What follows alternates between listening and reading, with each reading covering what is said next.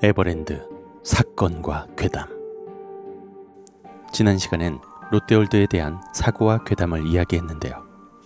많은 분들께서 에버랜드 사건과 괴담도 이야기해달라고 요청하셨습니다.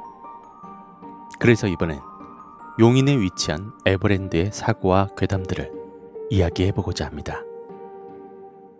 먼저 유명한 사고부터 이야기하겠습니다. 가고일 매직 배틀 2007년 1월 14일 한 가족이 에버랜드를 찾았습니다. 그리고 오후 5시 30분경 가고일 매직 배틀을 타기로 했죠. 놀이기구에 탑승하고 나서 엄마가 의자의 안전장치가 잠기기 전 의자에서 일어나 옆에 벽 쪽으로 붙었습니다. 직원은 내부의 이런 상황을 모른 채 기구를 작동시켜버렸고 벽은 360도 회전을 하고 탑승석은 앞뒤 30도로 진자 운동을 하며 작동되기 시작하였고 가족들의 눈앞에서 엄마는 몸이 찢기게 되었습니다. 기구에 탑승한 사람들 역시 바로 눈앞에서 그 광경을 지켜보아야만 했습니다. 사람들이 너무 비명을 지르니 이상했던 직원이 작동을 중단했을 땐 이미 늦은 상황이었습니다. 이 이야기는 괴담으로 알고 있는 사람들이 많으나 단순한 괴담이 아닌 정말 실화였는데요. 사고 당시 현장에는 안전관리 요원이 배치되어 있었고 안전관리용 CCTV가 설치되어 있었지만 엄마가 자리를 빠져나온 것을 확인하지 못했다고 합니다. 에버랜드 측은 손님의 위치 이동을 최종 확인하지 못한 것은 회사의 잘못이라며 사고 원인이 모두 밝혀질 때까지 가고일의 매직 배틀 운행을 중단하겠다는 입장을 밝혔습니다. 그리고 곧이어 조사 결과가 나왔고 놀이기구 운행 담당 직원들이 육안이나 CCTV 등을 통해서 탑승객이 안전지대로 이동했는지 여부를 확인하지 않은 채 놀이기구를 작동한 사실이 모두 인정된다며 운행 책임자 등 두세 명을 업무상 과실치사 혐의로 입건하게 되었습니다. 이후 에버랜드는 약 6개월간 해당 시설에 대한 안전 점검 및 보수를 거쳐 같은 해 7월부터 로테이팅 하우스라는 이름으로 운행을 재개했고 현재도 운행 중입니다. 이 시설은 과거 가고일의 매직 배틀이라는 이름으로 운행하던 때와 외형은 거의 흡사합니다. 다만 에버랜드 측은 기존 시설을 철저히 점검하고 위험 요소들을 제거해서 리뉴얼했다라고 설명했습니다. CCTV를 추가로 설치해 사각지대를 완전히 없애고 의자의 후면부, 도어 등의 센서를 설치하는 등 안전을 대폭 강화해 안전사고 위험을 없앴다고 하네요. 다음으론 오즈의 성입니다. 2014년 11월 5일 오후 7시경 오즈의 성 안에서 김모군이 360도 회전하는 지름 130cm의 원형판 위에서 넘어져 절단되는 사고가 발생했습니다. 오지의 성은 그물다리와 돌아가는 원통 등을 통과하는 실내 장애물 통과 놀이기구로서 신장이 110cm 이상이면 혼자서도 탑승할 수 있는 어린이용 놀이시설인데요. 김군은 넘어지며 원형판과 바닥 사이 1cm의 틈에 손가락이 빨려 들어가 검지와 중지, 약지의 끝마디 3분의 2 정도가 절단되었습니다. 사고가 나자 에버랜드 응급팀은 김군을 인근 병원으로 옮겼고 바로 수술을 받았지만 중지와 약지는 훼손이 심해 봉합 수술에 실패했다고 합니다. 현장에 제대로 된 안전 요원이 없어 벌어진 안타까운 사건이었으며 사건 발생 후 제대로 된 공식 사과가 아닌 SNS로만 사과문을 기재해 논란이 되었던 사건이었습니다. 그리고 아직까지 이 오지의 성은 운행이 중지된 상태로 남아있게 되었습니다.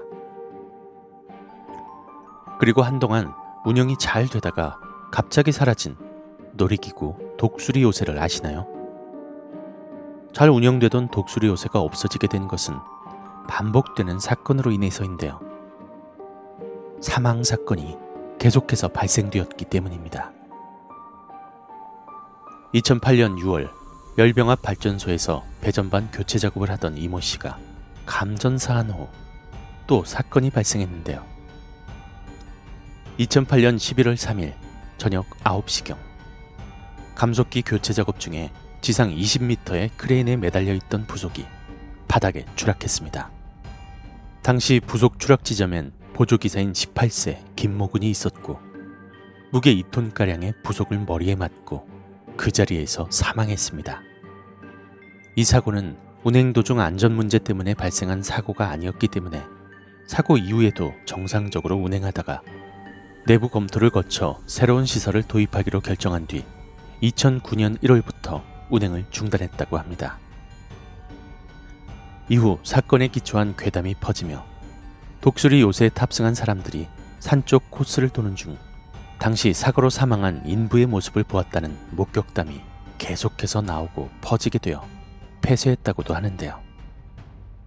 이에 에버랜드 관계자는 정상적인 정밀 진단 과정에서 특별한 하자는 없었으나 안전상 안 좋은 일이 발생할 소지를 미연에 방지하고 이 시설 대신 신규 어트랙션 도입을 해보자 라는 판단이 있어 가동을 중단한 것이라고 설명했다고 합니다.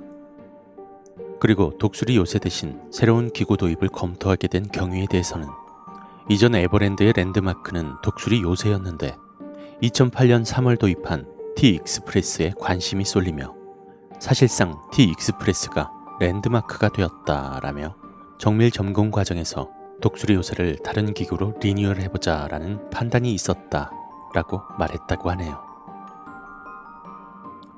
마지막으로 T Express입니다. 이 사건은 여러 번 일어났음에도 모르는 사람들은 모르는 사건인데요. 2008년 3월 22일 이용객 36명을 태우고 레일을 오르다 지상 50여 미터 높이 경사진 곳에서 기구가 멈추는 사고가 있었습니다. 당시 에버랜드 측은 구조 요원을 긴급히 투입해 레일 옆 계단을 이용 승객들을 20여 분 만에 구조했고 그 20여 분 동안 사람들은 공포에 떨어야 했습니다. 에버랜드의 관계자는 운행 중 손님이 떨어뜨린 물체가 센서를 터치해 정지했었다라며 사고라기보다 미세한 영향에도 자가 센싱으로 사고를 미연에 방지하는 안전 시스템 작동에 따른 것이었다 라고 설명했다고 합니다. 실제로 어떤 사람도 줄을 서 있는 동안 사고가 발생해 두 번의 멈춤이 있었고 손님들을 대피시키기는 커녕 계속해서 줄을 서게끔 방치해 두었다고 합니다.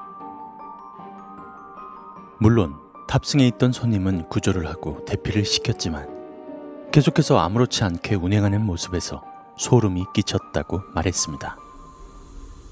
이외에도 에버랜드에는 많은 괴담들이 떠돌아다니고 있는데요. 우선 에버랜드의 유명한 놀이기구 아마존 익스프레스에는 실제 살아있는 동물이나 물고기를 넣으려고 했으나 무산되었다라는 말이 있습니다. 그리고 예전 지구마을이라는 놀이기구의 인형 속엔 진짜 사람의 머리카락이 들어있었다 하는 괴담들이 있습니다. 하지만 가장 현실적이면서도 기정사실인 이야기는 바로 이것이겠죠. 에버랜드에서는 크고 작은 사고들이 생각보다 많이 일어나고 있는데요. 큰 기업이기 때문에 이 대기업의 언론 플레이와 직원 및 알바생, 사람들의 입막음으로 인해 사건이 수면 위로 올라오지 않는다는 것이라는 말이 있습니다. 기업의 이름을 건 곳의 문제는 무조건적의 입막음이 아닌 모든 사고에 대해 제대로 된 보상과 차후의 대책까지 마련해야 진정한 대기업이 아닐까요?